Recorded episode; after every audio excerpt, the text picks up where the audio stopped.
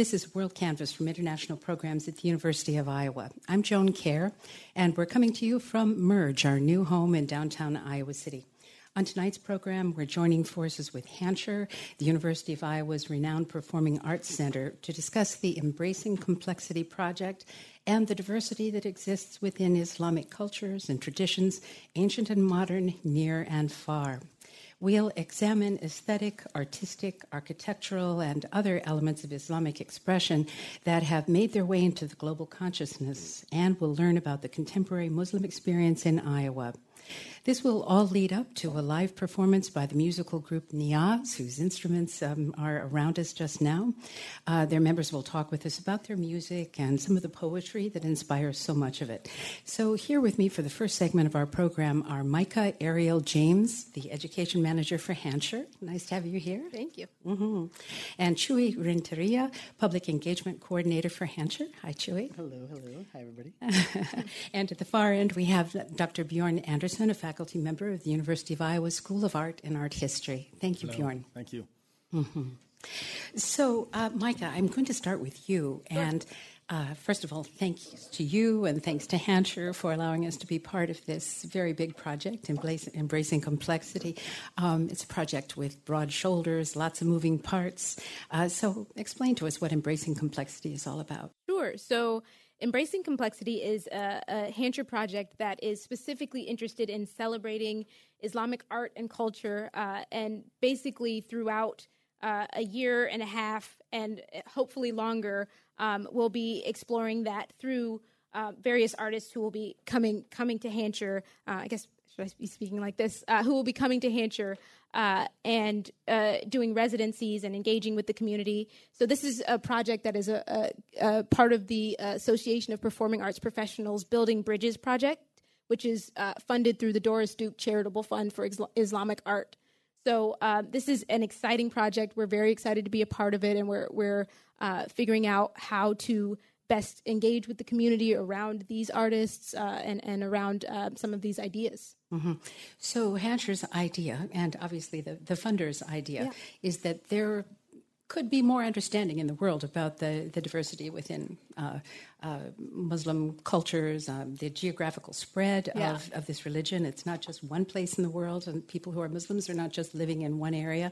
Obviously, here in Iowa, we have many Muslim residents. So, right. um, so you are taking the performers here in this group and also throughout the whole project into schools to meet with community groups yes. and so on. Yeah, so it, it, I love that the project is called Building Bridges. Our particular project is called Embracing Complexity, but the the idea behind that is that we are building bridges across um, a, across cultures, across uh, differences, so that we can we can. Uh, dispel stereotypes and and kind of really just create understanding mm-hmm. between different groups. So we're doing that through the arts because we're Hancher and that's what we do. So um, I think that works out well. Many of you will have read the uh, really wonderful commentary that was written and published earlier in the week uh, by Micah regarding this whole project and the sense of people who are some other people are not really other people. They're they're us and our neighbors. Right, right exactly, and and that that's so important for us to understand. And what be- better way to understand that than through seeing someone else's art, opening up conversations that way? We see and we understand. We, we create, we, we develop empathy around that, which is something that is always extremely important to us in mm-hmm. our work. Mm-hmm. Well, so let me go down to you, Chuy. Um, your work takes you out into the community very intentionally. You're an outreach coordinator for Hancher. And um, what have you been doing this week with Niyaz? So, what haven't we been doing? Yeah. We've been doing so much stuff. So, I'll start backwards because the week kind of becomes a blur as we're like getting everything done. But and the members of Niyaz can tell you the same thing. But the today we took um, a member, uh, Tanya. She's actually a, a, whirling dervish, and we took her and a couple of the musicians, and we went to uh, Mann Elementary. so we actually, and it was it was it was born out of um, we would try to have it with the because I'm a dancer, and we tried to have Tanya visit the dance department, but it just with scheduling and the dance department has a, a career week. So instead, we kind of in the last hour we're like, let's take them to Mann, and it was one of those things where we we weren't sure if it was going to work because it was it was a lot. I don't know how many grades. It was all the way through sixth grade. Yeah, maybe. Hmm. yeah, two hundred and something students. Yeah, yeah, and we were talking to Tanya, and they were they thought it would be twenty students. So when they got there, all the the whole student body came, and they were were and that was something that Micah and I were interested in. Is like, can we can people, you know, whirl for an hour. You know? and she's in a, and the thing with Tanya too, which we found out at the very end, is that she used to be a teacher. Yeah. So I mean, she was she had the you know uh, you have two eyes and one mouth. Use your you know, mm-hmm. you know like listen, listen more than yeah two ears yeah. yeah. so no, it was really and it's one of those things where they talked about the idea of like mysticism and Sufi mysticism and like the practice of whirling and how it's a meditation and they asked the students you guys know what meditation is and you know more than more than a couple raised their hands and like can you show tanya asked can you show me and they had a couple of students yeah. do that yeah. and she's like well whirling is just the idea of it's it's um, meditation for somebody who can't s- sit still and I think that really resonated with the students, yeah. and they all just like started moving. You know? yeah. But yeah, it was amazing because like even by the end of it, we the sixth like uh, there was you know not all the sixth graders, but a couple of them were actually working on it too, and like 80 85 percent of the kids were whirling by the end of it, like to the very end. So it was yeah. really cool. But besides, and that's like in my mind because I'm a dancer, and I'm like afterwards, Tanya was showing me some of the more advanced steps with it, you know, because like as as somebody who grew up with like the like you know Western style of dancing, modern um, hip hop, a ballet too. We we spot, and so the idea, I'm like, do you guys spot? She's like, no. When she um when she teaches novices, she has them have her hands up as she's going, so you don't you just like don't even have that oh. idea of spotting. But besides that, we had um we've done a brown bag uh, lecture series every day this week, which has been very fruitful. So we actually have a we did a podcast as well, Micah and I, and we have the first one where it's just kind of like a, a touches base on every single one of the lectures, and it's been everything from feminism in the East to the difference between Sufism and Islam, and um, today was technology and the arts, which was really really cool, and yeah, yeah so they're all just very very fruitful conversations. Yeah, it was important to us to uh, make this residency as broad as possible um, it, it's kind of this residency is kind of kicking off our our series of residencies. We'll have several throughout the year. So we said, how young can we get? How old can we get? Who can we get in the room so that we can get everybody to be part of this conversation? Wow. No, that sounds absolutely fantastic. And you know, for those of you uh, who are already planning to go to tomorrow night's uh, performance at Hancher Auditorium, you'll see the full effect, the lights and the and the just the whole show with the Fourth Light Project. And I, I'm sure that it would have been really fun and informative to hear that uh, conversation today on the arts and technology. Mm-hmm. Um, yeah. Well, we had a little taste of the technological um, efforts this afternoon as the band was setting up here in the room. As you can see, lots of instruments, lots of work to do, and uh, it's a real treat we're going to have later on when they perform. Uh, but let me go down to you now, Bjorn, and talk a little bit about. Um, artistic, cultural traditions that um, we're trying to place in uh, the time since Islam came along in the uh, seventh century, but go back a little bit further than that so that you can give us a bit of grounding in where some of these traditions actually came from. Sure, and, and, and thank you so much, Joan. I, I should confess that as I teach art history classes, especially the survey class, which goes from Paleolithic cave paint, uh, Paleolithic, yeah, cave paintings all the way up through Gothic cathedrals. Um, I really have a special link with the Islamic section. I work in Jordan on pre Islamic uh, art, but I feel like there's a, a, a, duty I have to demystify and kind of de-foreignize uh, the Islamic world. And, and I, I think that by putting Islamic art in context and in conversation with the traditions that kind of uh, contributed to its formation, and that, that really helps me to, um, I hope, get the students to say, "Hey, this isn't weird and scary. It makes sense." Uh, so that's that's kind of my mm-hmm. uh, preamble going in. I have a couple of slides. Oh, right, we, we have them up on the screen in the corner. I realize mm-hmm. for the podcast you can't see the slides, so I'll, I'll describe what I can, but as, a, as an art historian, it's hard for me to talk without pictures. um, and so on the screen right now, you can see, of course, the most probably uh, recognizable I- Islamic structure, the Dome of the Rock, and I've uh, placed next to it our go- own Golden Dome in Iowa City, which I call the Dome of the Hawk. uh, you have to forgive that. Um, and when we think about Islamic art, uh, I think the things that probably come to mind are strange scripts with lots of cursive. Um, and a lot of filling up of space with all sorts of patterns that kind of crisscross and go and fill every inch. You know, there's, it's, it's too busy. It's a little frightening. And, and um, also, there are traditions and rituals which, for a Western audience, may seem unfamiliar. Uh, on screen here is a slide of the Kaaba in Mecca, where during the Hajj, pilgrims will circumambulate, they'll walk in circles around the Kaaba. Um, and so I want to just kind of take those and give a little bit of background on them, and then maybe we can return to them and say, oh, okay, I, I get it. Uh, it. it. makes sense in context. And I start actually with pre Islamic Arabia, um, which is, uh, I work in, in Jordan on a place called Nabatea. You may not know that name, but you may know Petra. The rose red city, half as old as time, as the poem goes, with these great rock cut tombs, most famously featured in Indiana Jones and the uh, Last Crusade, of course. Um, But the, the, the inhabitants of pre Islamic Arabia, there's a couple of features I just want to hit for you. Um, one is that many of their temples have a, a, a, square podium in the middle. And the idea is that people could walk in circles around that square podium, just like we see later at the Kaaba in Mecca. So there's a, there's a tradition, something deeply rooted in, in Arabic, uh, Arabian heritage um, that we can already see six, seven, eight hundred years before Islam, also, there's a tradition common to a lot of Semitic cultures of not representing the god in human form. So these are actually Nabatean gods, and you, uh, those of you who can see the screen, you can see that they are blocks of stone, some with an eye or a, or a mouth added to them. But these aniconic blocks are common, again, for centuries before the rise of Islam.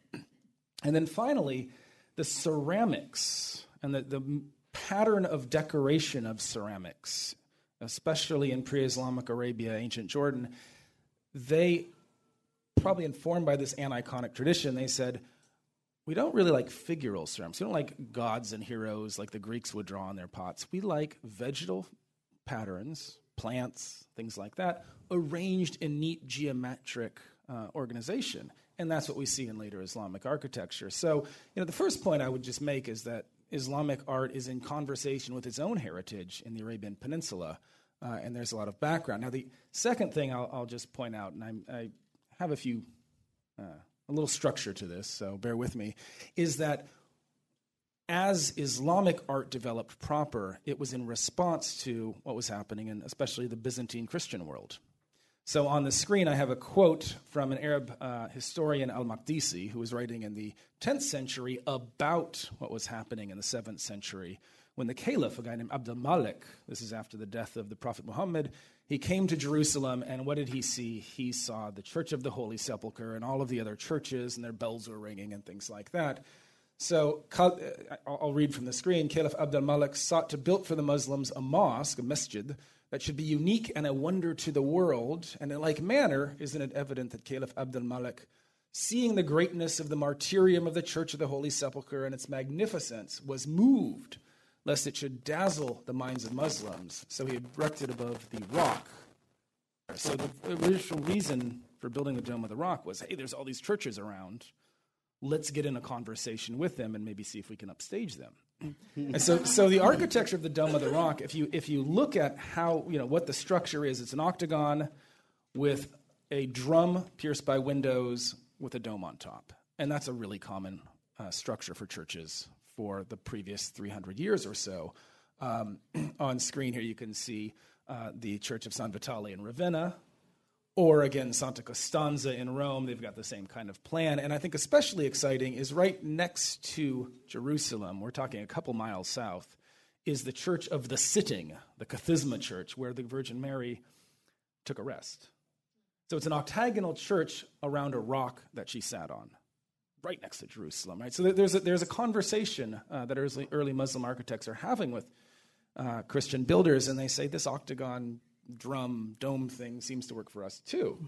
But not the decorations, because we have this Arabian heritage of aniconic representation and vegetal patterns. So if you look at the Dome of the Rock, you can see it's covered with the sorts of thing we might expect from that pottery we saw before, something like that.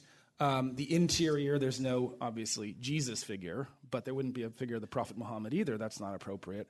So it's filled with vegetal patterns filling all the space. Third point the Byzantine Christian church was a five senses church. There's things you touch, there's things you smell, there's things you taste, there's things you hear, and of course, there's things you see. Um, on screen now is a, is a Byzantine Greek church, and it's got a lot of confusing architecture. Curvilinear surfaces, linear surfaces, light, shadow, light, shadow, everything's kind of spinning and revolving around as you look at it. And then you add to that the full experience, smelling the incense, hearing the monks chant, right? Things like that. Um, the end result is that Byzantine Christian architecture was there to sort of overwhelm the senses. And I think in response to this, early Islamic architects said, hey, we want to overwhelm the senses as well, but we're going to do it with a different approach. Instead, what they do is dizzying, confusing architecture. So if we look at many mosques, for example, on screen is a mosque in Spain at Cordoba, it's hard to make out what's structural and what isn't. There's lots and lots of arches. There's lots of ways that the arches are kind of broken up with different colors of paint or different lobes and things like that. And so we get confused looking at it and sort of transported, and our senses are a little bit overwhelmed. Uh, this is seen, of course, famously at the Alhambra in Spain, where the arches are broken up with little lobes all around them to kind of further mask and hide the structural elements of them. And then they're covered in all sorts of decorations. Uh, in the interior, we have on screen here, it's a dome on a drum, but it doesn't look like it because there's little stalactites that are hanging down from the ceiling and catching the light and reflecting the light and creating shadows and making it very hard again to see what's structural and what isn't. So I think much of what's kind of apparently confusing when we look at Islamic art, it's so busy, is there as a response to this Byzantine tradition and as a way to kind of overwhelm our senses uh, with complexity, and by extension, of course, the complexity of, uh, of God. Um, and then l- with text, the other thing, and, and this I want to just highlight because we can, I think it serves a reminder that Islamic art is in conversation the other way. The Islamic uh, scribes were the first ones in the West to really deal with calligraphy for the Greeks and the Romans and the, and the church, right, it was, was it legible? That's all that mattered. And early Islamic script is fairly along that same line, but quickly the Islamic scribes said, This is the word of God, and it should be beautiful. That adds value to the text. And so they're the ones who develop calligraphy, and then it goes back to the West, and then we get into these 12th, 13th century manuscript illuminations and the Book of Kells and things like that. But that is an independent Islamic development, uh, which, which uh, goes both ways. So, so the point is, it's a two way street. People are, are not necessarily influencing one another, but they're having conversations and learning from one another, which I think is, is really important. So, um, in sum, then, we can look, and I've got on screen here, this is the dome of a, of a mosque in Turkey, and you can see kind of the combination of all these elements the architecture, where you have a dome on a drum that's very confusing, it's broken up, and then we have script, which is decorating the interior of the dome, and it's got medallions of script on screen and all kinds of interlocking vegetal patterns arranged in interesting geometric ways. And it makes sense. It, it, that is what I hope to have convinced you of. It's not that weird and foreign uh, when we kind of see how it came about and the kinds of priorities that were important uh, to these architects and artists as they developed things. So here's a, a mihrab in a mosque uh, in Iran and you can see script and vegetal patterns and all sorts of things like that uh, as well. And even as far away as India, these same traditions persist hundreds of years later um, throughout the history of Islamic art. Wow.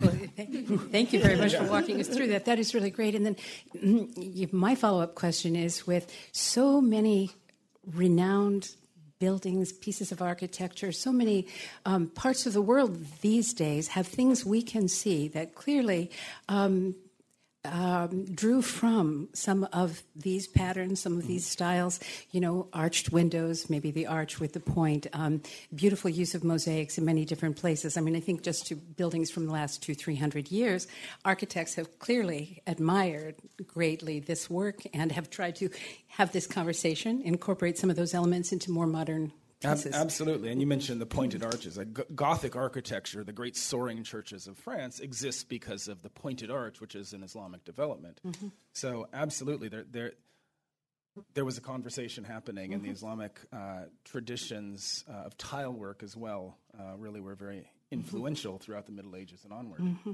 And, you know, these days, all of us have so much access to uh, magazines to textbooks to obviously anything that lives on the internet, we have, all of us living in this room, have seen these kinds of shapes and styles and tiles and so on pass before us in one way or another throughout our lifetimes. But if you can imagine, you know, 800 years ago, um, uh, 500 years ago, when that sort of printed material or other mediated material wasn't available to you, and you walk into one of these spaces as someone who'd never seen it before, must have been incredibly, you know, awe-inspiring.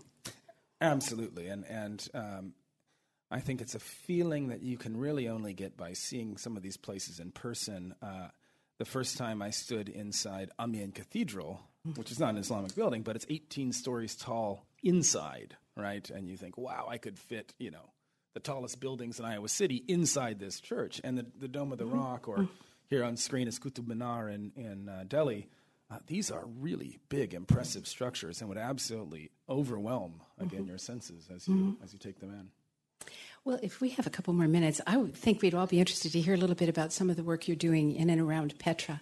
I know you work with digital um, uh, digital imaginings, are they, or digital renderings of things that no longer exist in complete form? Yeah. Okay. This is yeah a little, little different topic, but. I'm I'm happy to to uh, get into it. Uh, so I work in Petra, which uh, is uh, not where the Holy Grail was buried, although Indiana Jones. I, people are always disappointed to find out that this tomb is actually about ten feet deep inside. There's no booby traps and things. Um, you have to see the movie, or that is going to be uh, meaningless. But um, the the site has something like 650 rock cut tombs. Uh, it's it's we know one of them, but they're, they're all over.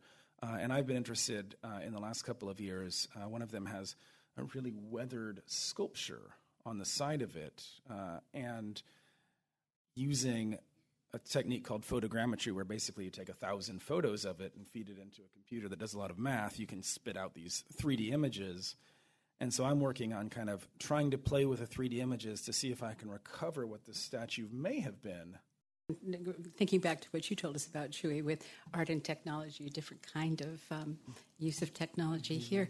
Before we let you guys go, can you tell us a little bit about some of the other um, people who will be part of the Embracing Complexity project? In uh, about a week, just over a week, we have G. Willow Wilson on October 9th, I believe, um, yep. giving a, a lecture uh, uh, she is the author of the Ms. Marvel comic book series and also of our One Community One Book, uh, Butterfly Mosque here in Iowa City. Our One Community One Book book.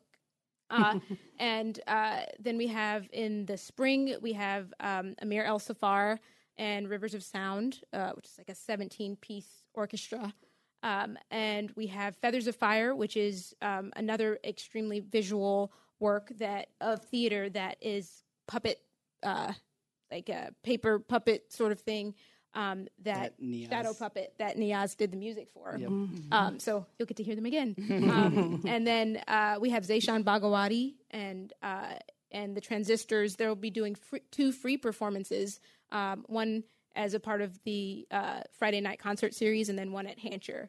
Uh, so It'll be going on all year. Great. Yeah. And we'll Great. be doing residencies around all of them. Great. And then there'll be news about next season uh, later in the year, I guess. Absolutely, yeah. yes. Yeah. So we'll have um, on our on our podcast, Hancher Presents, on our website, anywhere uh, you can you can find that information throughout the year.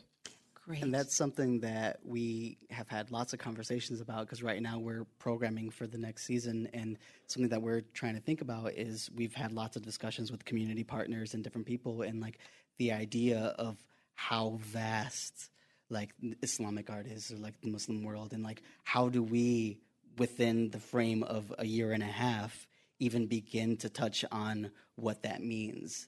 So for us, it's like the idea of like, and we've had this conversation, like we haven't had any artists like from Indonesia, mm-hmm. which is like the biggest Muslim population in the world. So like, what can we pick? And like, it's always, you know, it's, it, it's, it creates stimulating conversations because we're like, how do we, what are we going to choose? Because we have, I think, like three or four artists that we're going to try to get for, for next mm-hmm. semester. But it, it makes it so it, it becomes a, a, very sort of, um, uh, exciting mm-hmm. idea of what we can choose mm-hmm. and how can we best represent with what we have. Yeah.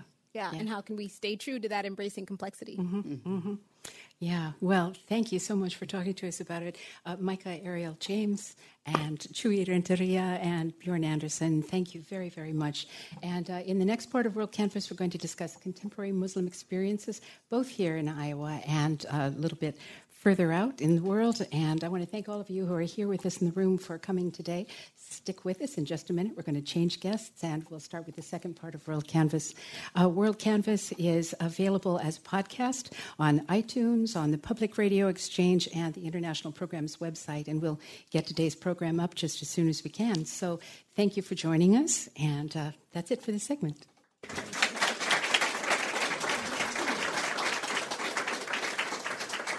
Hello, and welcome to WorldCanvass from International Programs at the University of Iowa. I'm Joan Kerr, and we're coming to you from Merge in downtown Iowa City. As part of the Embracing Complexity project, spearheaded by Hancher, we're um, exploring Islamic art, traditions, and the many varieties of cultural expression that exist among Muslim peoples all over the world. Uh, two of our guests in this segment are students at the university, and the third is a faculty member who has embarked on a documentary film project about being Muslim in Iowa. Uh, so I'll introduce our guests just now. Anne Marie Nest is just next to me, and as I mentioned, she's a faculty member in the University of Iowa Department of Theater Arts. Nice Hi, to have you thank here. Thank you for having me. You bet. And next to her is Salma Haider. Uh, Salma is a University of Iowa undergraduate student, and she's also president of the Muslim Students Association at the University of Iowa. Thank you, Salma. And at the far end, we have Juma Ozkan, who is the Embracing Complexity Research Fellow at Hancher. Uh, he's also working on his PhD in religious studies with a focus on Islam in China. Nice to have you here, Juma. Thank you. Yes. So, Anne Marie, let's start with you. Yes. I mentioned that you and a number of your students are working on a documentary project about being Muslim in Iowa. Uh, mm-hmm. Uh, tell us about it. Yes, so it's a documentary play, not a film. Mm-hmm. So, and, and, most people have heard of documentary films, of course, and seen many. But a documentary play interviews people within a culture or on either sides of an issue and then takes those interviews, sometimes verbatim, sometimes a composite. We're using more verbatim. And then we, we edit those into some sort of dramatic format. And so that's what we're doing uh, right now. Myself, along with nine independent study students, are um, interviewing throughout Iowa City um, and Cedar Rapids, and we're traveling out to Des Moines and Elkader and Dubuque. And so we hope to hit quite a few different spots in Iowa so that we can give them um, a complex picture yeah. of uh, yeah. what it is to what what our Muslim community here in Iowa is in particular. Mm-hmm. And so, how have you chosen locations? How have you found the people you're interviewing and working with? Well, um, it's great because at the end of every interview, I say, okay, who else should I talk to? And um, people are generously giving me their friends' names. mm-hmm, mm-hmm. And then I approach them. And so it's kind of crawled out from there. Um, in Des Moines, I happen to know, uh, I happen to be friends with a state rep. And so he's really helped me um, connect with people in Des Moines. Uh, and Elkader, which I don't know, uh, some of you probably know, but it is was um, founded by a man um, who really admired, and I'm going to butcher the pronunciation. So the Abdel Al um, uh, he was a uh, Algerian uh, uh Islamic scholar and also soldier, and he was his principles of bringing peace and connection between cultures and religions is what this they've they've created a he named the city after because he was such a, fa- a fan or admirer of him. And so he shortened the name to Elkader and now in 1973 they became a sister city with Mascara and Algeria. And um, so they have this interesting history there and a great forum there. So I've connected with the forum director there and we're going to interview some people in that town uh, and then just contacting Islamic centers and mosques mm-hmm. within the cities. Mm-hmm. And do you go in, excuse me, into the conversation with a set of sort of formulaic questions, or do you just begin a conversation and see where it takes you? It's more begin a conversation. I do start with one question, which is when did you or your family arrive in Iowa? Mm-hmm. Mm-hmm. And and why and why did you come to Iowa? And then from there it's really about, oh, tell me more about that. I, that's great because people have so many amazing stories to tell and just giving the time and space to tell those stories it really leads itself mm-hmm. mm-hmm. um, and i've been so lucky uh, and so inspired by the stories that mm-hmm. I've heard. Mm-hmm. Is there any one story you could just give us a hint of? Oh, let's see. Um, Yes, so I I interviewed. I so it's anonymous. I don't let people know who I who I've interviewed, and their names will not be used in the presentation. So I can't tell you who this was, but um, uh, it was a beautiful love story about meeting his wife uh, in Egypt and the divinity or the the destiny that was uh, in that meeting. And then I interviewed his wife, and she told almost the exact same story, which is pretty amazing. and it was just I was had chills hearing what a beautiful story it was, and um, and yeah, that's one that mm-hmm, sticks mm-hmm, with me mm-hmm. for sure. And so, when would you expect to be presenting this play that you're working on? So, we're going to have a public reading at Hancher on April 10th. Great. And that great, will be a great. work in progress. So we're hoping that people will come and engage in a dialogue after mm-hmm. about did we get it right? Which stories are mm-hmm. missing? Um, what can we do to make it an even stronger play? Mm-hmm. And have any of these people you've been talking with so far talked at all about recent years where there has been more sort of public concern in some quarters about the Muslim community in the United States? Yes, it's interesting. Um, it's sort of on a generational divide for those that were alive in 9 11, mm-hmm. or I shouldn't just say alive, but like old enough to mm-hmm. have that um, mean something in their lives. Um, uh, they talk about that being a turning point for them. Um, and that for me was really striking because I was living in New York at the time. And so mm-hmm. it was, it, it was amazing how much the tides turned mm-hmm. after that incident. And then, um, and then they do uh, talk about the the the current um, president and how things have changed under that mm-hmm. um, administration as well. Mm-hmm. Well, let me just break off and talk to Salma for a second. So, uh, Salma, you're from Cedar Rapids. Cedar Falls. Cedar Falls, excuse me. Cedar Falls. And before that, New York? Yep. Yeah. Yeah, yeah. So you're a senior. Yeah. And what are you studying here? Psychology pre-med. Psychology and pre-med, yeah. yeah. So you are this year the president of the Muslim Students Association. Have you been involved with that group throughout your whole time here at Iowa? Yeah, yeah since I was yeah. a freshman. Yep. Yeah. So why did you join that student org? Um, well, I joined it mainly because my friends were in it. You know, I was like, oh, okay, you know, sure. let's all hang out. But then as I got more involved, um, you know, I just wanted to represent like the Muslim body on yeah. campus. Yeah. yeah. How many Muslim so, students are there, at least associated with your organization? Do you know roughly? Um, so we have 13 exec members and around 50 general members. Mm-hmm, mm-hmm. Well, and I know that you have certain holidays that you celebrate. You had a big event not too long ago yeah. uh, at Hancher. Uh, yeah. Maybe you can tell us about that. Yeah, so um, we just had the Eid dinner on September 10th and yeah, it was a wonderful time. Mm-hmm, mm-hmm. Yeah, and uh, is is the the main effort of the student organization to to put on yeah. events to sort of share your culture, your ideas, mm-hmm. your music, and so on. Um, do you have more coming up in the next um, months? Nothing similar to that event, but we are planning a mom and dad dinner. Oh, yeah, nice. yeah, to yeah. appreciate our parents and mm-hmm, yeah. So let's talk a little bit about what your perception is as okay. a Muslim student on campus, yeah. a Muslim woman on campus. Um, do you do people ask you about your background? Do you volunteer uh, your own uh, heritage? Um, people don't. No, people actually don't ask me. Um, I guess mainly when people think of a Muslim woman, they think of you know a girl wearing a hijab. Mm-hmm. So they're like, okay, she's Muslim, mm-hmm. right? But sure. um, yeah, so people. yeah. Know. Yeah. And comments, you, you never, uh, have you encountered any, uh, any of those feelings of, um, you know, uh, an unsafe moment uh, here in the last few years? Um, I personally haven't, but I've had friends mm-hmm. who, you know, they felt unsafe, you know, after recent events and everything. They were like, "Oh, we're kind of afraid to walk alone by ourselves," you know, and they're just afraid that you know their hijabs might be pulled off, you know, just things mm-hmm. like that, which is it's very sad, but mm-hmm. yeah. Mm-hmm. Yeah. Well, so it's good that you have the organization. Yeah. You come together. You yeah. can talk about things that are, mm-hmm. are issues. Um, the University of Iowa president and others on campus, uh, throughout campus, have um, affirmed the the fact that Muslim students, that everyone is welcome on this campus, and our mm-hmm. community leaders have done the same thing.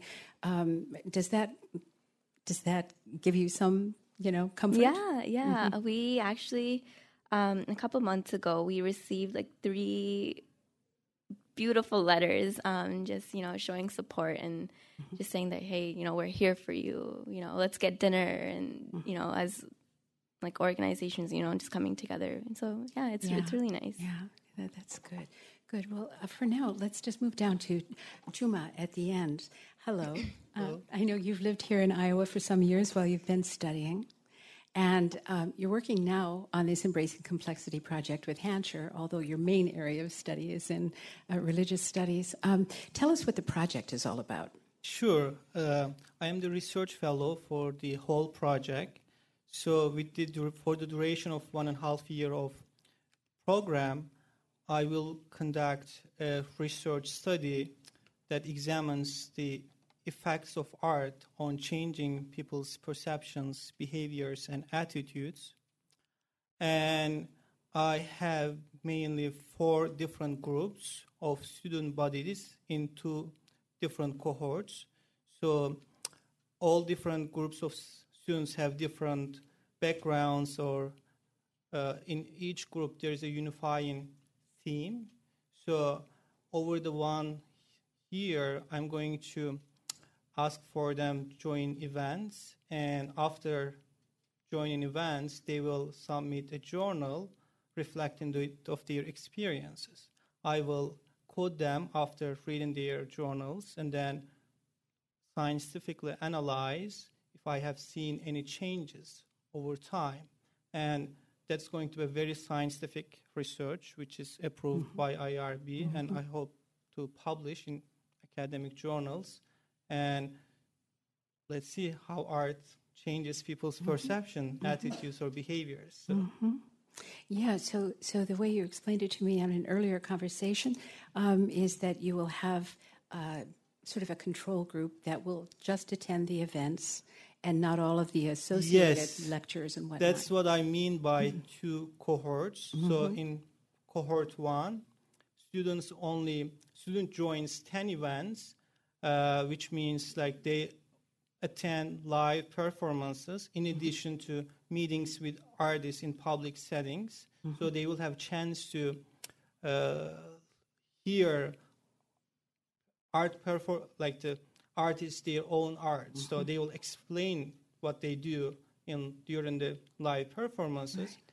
So in the second cohort, they will only attend uh, live art performances. In that case, I will have a chance to compare the effects of meeting with artists to increase uh, participants' understandings of art performances. Mm-hmm. In one case, in this case, Niyaz is going to perform not in English. All of songs will be in different mm-hmm. languages, but they had uh, five different public meetings over this week so they explain it very well, what they do, what they want to need, uh, seek to accomplish. Mm-hmm. So then the other second cohort, we did not have a chance to listen what they do. So basically, I will look at the journals of two students who mm-hmm. went to a live art, art performance, and then I will analyze what are the differences or similarities. Yeah,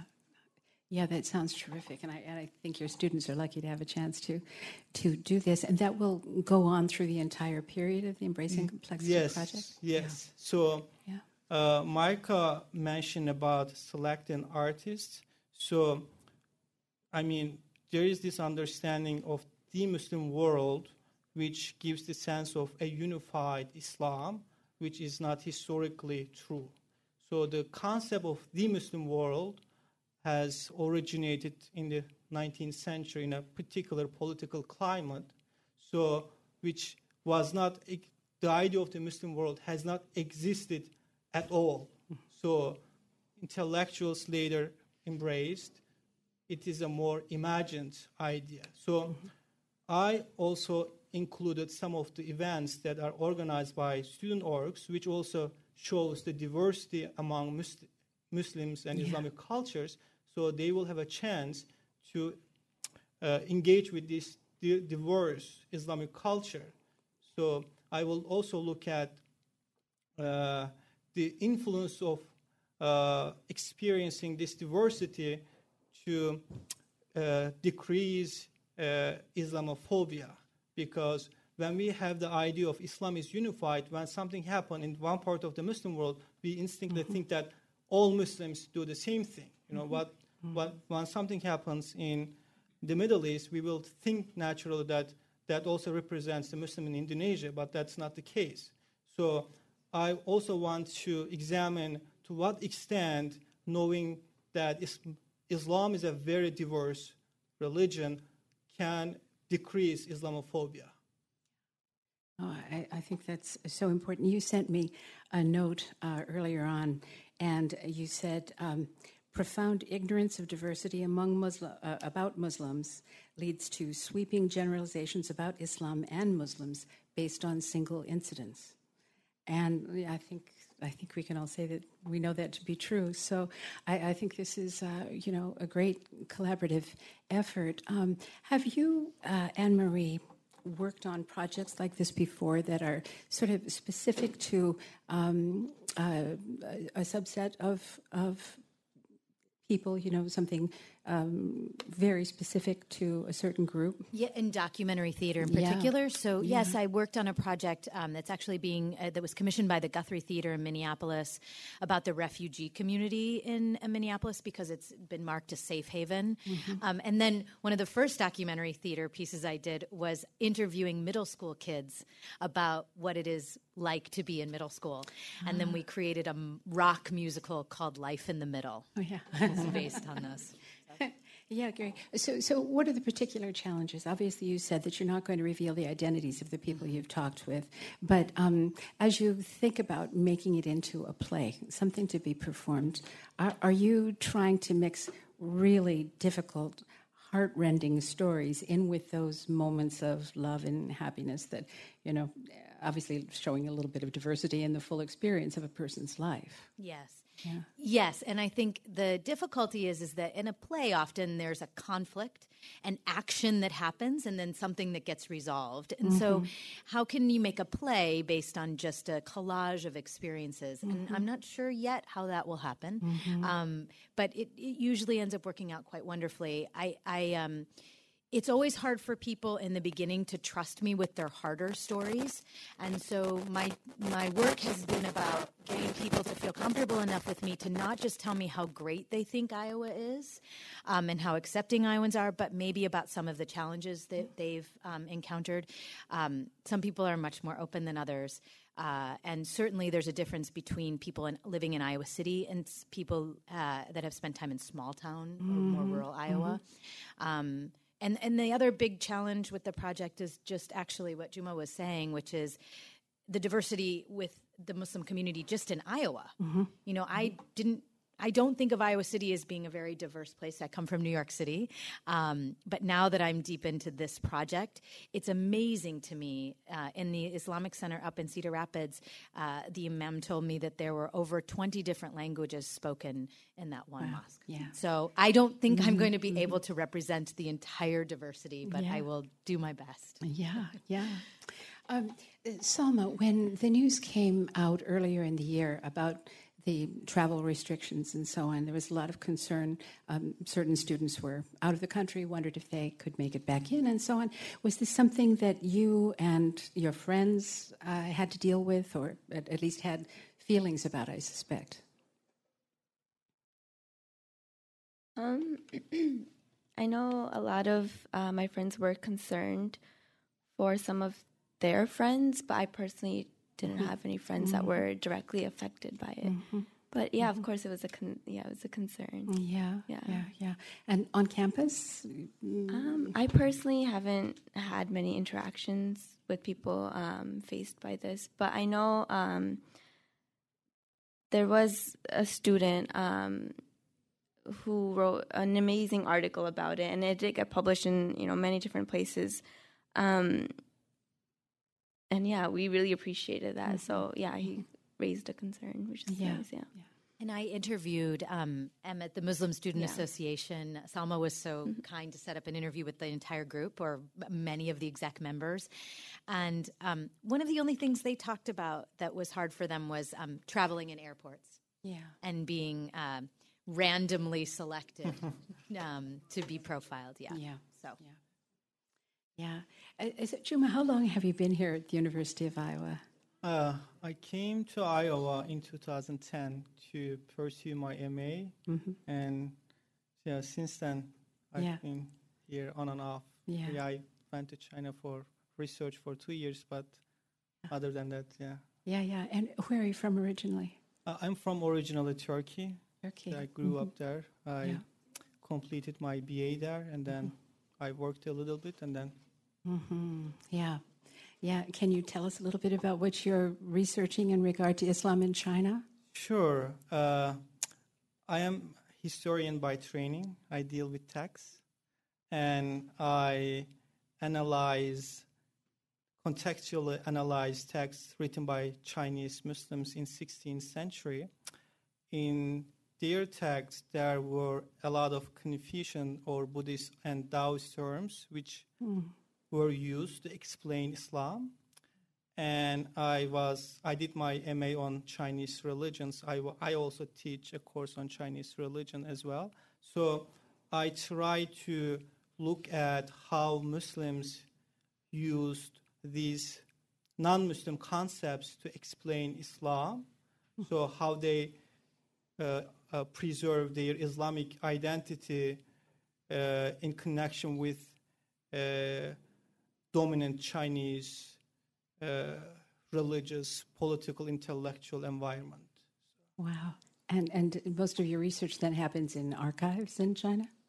Yes, I've already collected the documents that I'm going to read. So now I'm in my office reading Chinese documents and writing. Yeah. Well, I, I can't thank you all enough for coming to uh, talk with us this afternoon. So, Juma Oskan and Salma Haider and Anne Marie Nest, thank you very much. And um, I hope that all of you can stay with us for the last segment here.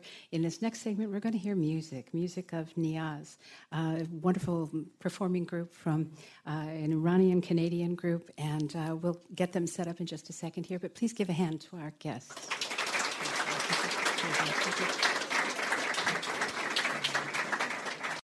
Hello, I'm Joan Kjaer, and uh, this is WorldCanvass from International Programs at the University of Iowa.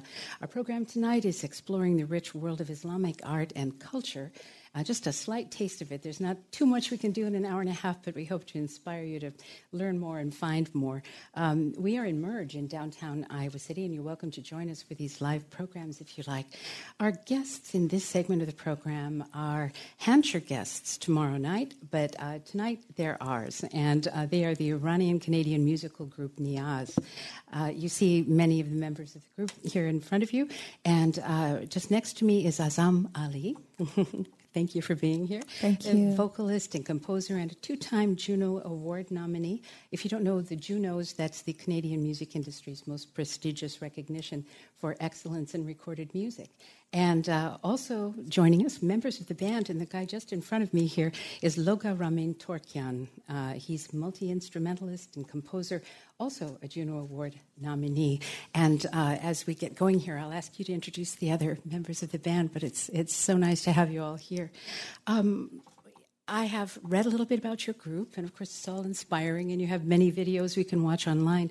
But um, I have read that uh, some people have called Niyaz 21st century global trance tradition. Does that make sense to you?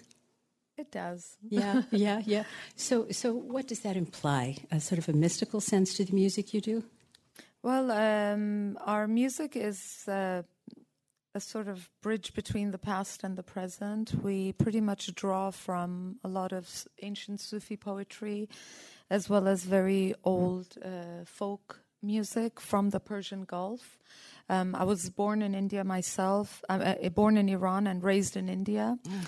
And then I moved to the United States in 1985 and then moved to Canada for seven years, and then I'm back again in the United States. I'm collecting passports.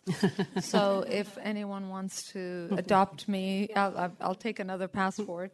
Um, so uh, a big part of why we got into doing the music that we do is that we wanted to remain connected to our roots and traditions that were precious to us but at the same time make a home for ourselves in the country that we uh, we're now um, living in.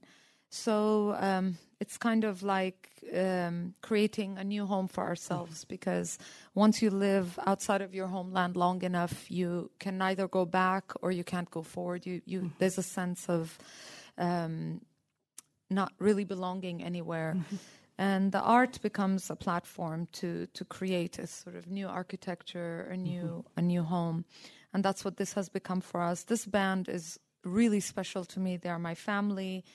I love each of them so much. Uh, I will just quickly just say who's here. Um, Gabriel Ethier, we, who is on keyboards, is from Quebec. Um, we met in Montreal when we moved there eight years ago, and he has been performing with us. Um, Sinan Cem Eroğlu uh, actually just arrived from Istanbul, Turkey yesterday. Mm-hmm. he plays two wonderful instruments, kaval and kopuz, and he's a virtuoso, you know, at his young age. He's really an incredible composer and musician. Uh, we met and it was just an instant bond. So now he's part of our albums and we try to bring him whenever we travel around the world. It doesn't matter where we are. Ravi Naimpally is on tabla, and he's from Canada. Uh, he lives in Toronto, and as you will hear, he is uh, he's a master on that drum. And uh, I don't think I need to introduce the tabla. It's a kind of well-known uh, Hindustani instrument.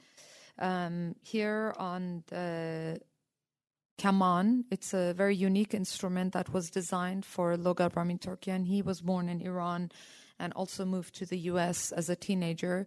Um, this basically is an instrument that was created by an American instrument maker, and it is fretted in a way for him to be able to play um, Eastern scales on it. So that's basically, so we have these very traditional instruments, and we blend them with a lot of electronic music. So the idea behind of in, in you know blending the electronic music is to be able to reconcile these um, very opposing um, concepts of East and West and mod- modern and ancient. And I'm I'm always intrigued by that. Is can we reconcile them? So it's kind of an ongoing journey. And uh, also for us, we are even though we are not practicing Muslims, none of us on the stage are. We we come from Islamic cultures, not Quebec, of course, or Toronto, but both for Sinan and for uh, Loga and myself, we come from Islamic cultures. And I think um, one thing that has become very important for us is to be able to travel and speak about the work that we do and to create in the minds of, of people this distinction between. Um, Islam and the culture of Islam. And um, it always really bothers me when people say in Islamic tradition this and Islamic tradition that. So one of the things we've been here now for we've been here for a week and uh, we've been talking nonstop with students and some amazing discussions about feminism in the East, about Sufism and Islam and uh, music and technology. And one of the things that I, I like to repeat, and I will, before we begin performing, I would just like to say that is that the the the term Islamic tradition or Islamic culture um, is is for me a very wrong term because it's such it's so broad. You know, you you you cannot paint that region with just one huge brushstroke. You are looking at um, nations that are very, very different. You, you know, you look at Iran, Iraq, Turkey, Pakistan, Saudi Arabia, and uh, each of those countries have histories that are very old. Um, you have these um, ethnic and religious minority groups that have been thriving within the within those empires, so to speak, for s- such a long time, and it's very very complex part of the world. And each part of these countries, um, also you you have to consider that what makes them different is their um, let's say class systems, patriarchy, poverty, all these come into play. So um, you you really cannot say this one thing is Islamic culture or this is Islam, and um, that's one of the very important things I like to talk about. So for us, for example, we are very much influenced by Sufism, which is the mystical aspect of Islam. Some say it predates Islam, some say it doesn't. Um, I'm also greatly influenced by the Turkish Alevi tradition, which is a, another form of uh, the mystical aspect of Islam. And actually, Sinan's family comes from the Alevi tradition in Turkey. So the songs which will now bring me nicely to the song that we are going to perform right now is a very old Alevi folk song that is basically a devotional love song about uh, a man singing to God and saying that you have put me on this beautiful earth and you have given me all that I could ever desire, but you failed to show me the one thing, uh, and that is the path towards you. So it kind of captures the sentiment of longing and yearning and uh, this need for. Um, truth, so to speak, at which I feel the individual soul is constantly seeking. And this aspect of uh, our music we try to retain, even though it's very modern, but we are very much intrigued by the. When you say trance tradition, I think it comes back to this because Sufism is very much intertwined with um, with the trance tradition, so to speak, because it is through music, we are able to communicate on a higher level and experience a kind of um, innate knowledge and truth um, that is indescribable in mm-hmm. the sort of mundane language of of words, let's say. Oh, thank you so much. So I, am sorry yeah. if I made it too long. Not at all. Not at all. So much to cover. Thank yes. you so much. And now uh, we're very much looking forward to the performance. I'll just move off the thank stage. Thank you. So are we going to do two songs back to back? So the mm-hmm. first song is a Turkish folk song. The second song is going to be actually in Urdu. I grew up in in India, and Oh, we're going to do Sabza Banaz. Okay, so we may, if we have time, we'll do mm-hmm. the Urdu yes. piece. But uh, the second piece is an actually it's based on a very old uh, folk song from Afghanistan, which is in Farsi or Dari, which is a different di- it's a similar dialect mm. in Farsi. Yes. Wonderful, thank you. So this is Niyaz.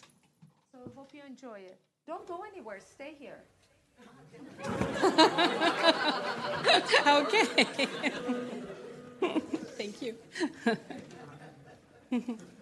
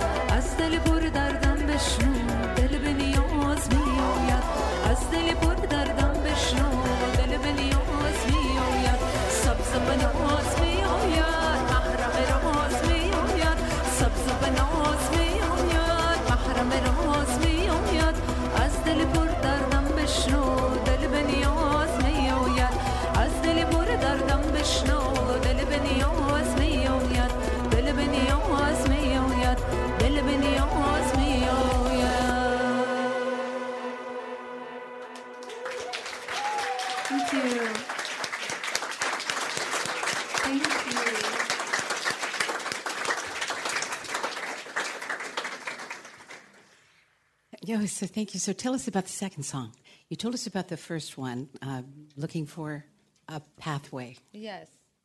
So the second one is more of a fun sort of folk song.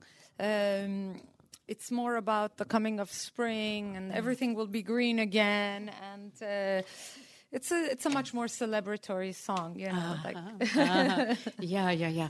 And um, in these minutes we have left, can you tell us something about the Fourth Light project that you'll be performing at Hancher tomorrow? Yes, uh, the Fourth Light project is a new immersive multimedia project that we have created. Um, I have to, when I introduce the musicians, there's one very important person that uh, I need to uh, introduce as well, who is uh, pivotal to the Fourth Light project. And now that we're on the subject, I can introduce her. But Tanya Evanson, who is um, the whirling dervish, she's a very, very big part of this show. she's hiding. uh, she's really amazing. And uh, actually, when we were thinking to start this project, we were throwing around a bunch of ideas about, uh, uh, you know, every every album that Niyaz does, we focus on one poet, Sufi poet. And even though we do folk songs, we uh, focus at least three or four songs in that project on one particular poet. Our first one was on Rumi. Our second one was on Amir Khosrow Dehlavi. The third one, actually, we kind of went a little all over the place. And then when we were talking about the fourth one, Tanya said, let's do it on Rabia al Basri. And it was like a light just went off, you know. Um, so Rabia al Basri is a very important character connected to the Fourth Light Project. She was uh, the first Sufi female Sufi saint and poet uh, born in the 8th century in what would be considered modern day Iraq today. Back then, we did not have the geographical bo- borders that were created, but um, it would be considered modern Iraq. And she was a very remarkable woman, and in many ways, um, if people are interested, I would highly recommend. Uh, looking her up on the internet. We know her in Iran and Turkey and Afghanistan, Central Asia as Rabia al Basri, but in the Arab world, she's known as Rabia al Adawiya. So you can look her up. And for me, she was the first feminist of the Middle East, as far as I'm concerned. So we are very much inspired by her. Unfortunately, most of her poetry was lost in time. Uh, but uh, a few that did survive, a few phrases here and there, we kind of took it and in, wove it into the project. So the Fourth Light project kind of loosely goes through the arch of her life. There's three movements. Uh, there's a black movement, a red movement, and a white movement, and each is marked by Tanya in her uh, robes the whirling dervish. So black because she was born, Rabia al Basri was born into darkness in a very poor family, could not afford even, they could not afford even a lamp to light the, the oil to light the lamp to see the child that was born. She grew up, um, some say she was sold into slavery, some say that's not the case. We don't know. Scholars don't seem to agree on what happened to her. Regardless, at this stage of her life, she ends up marrying and um, at one point the husband lets her go because he sees there is something very divine about her.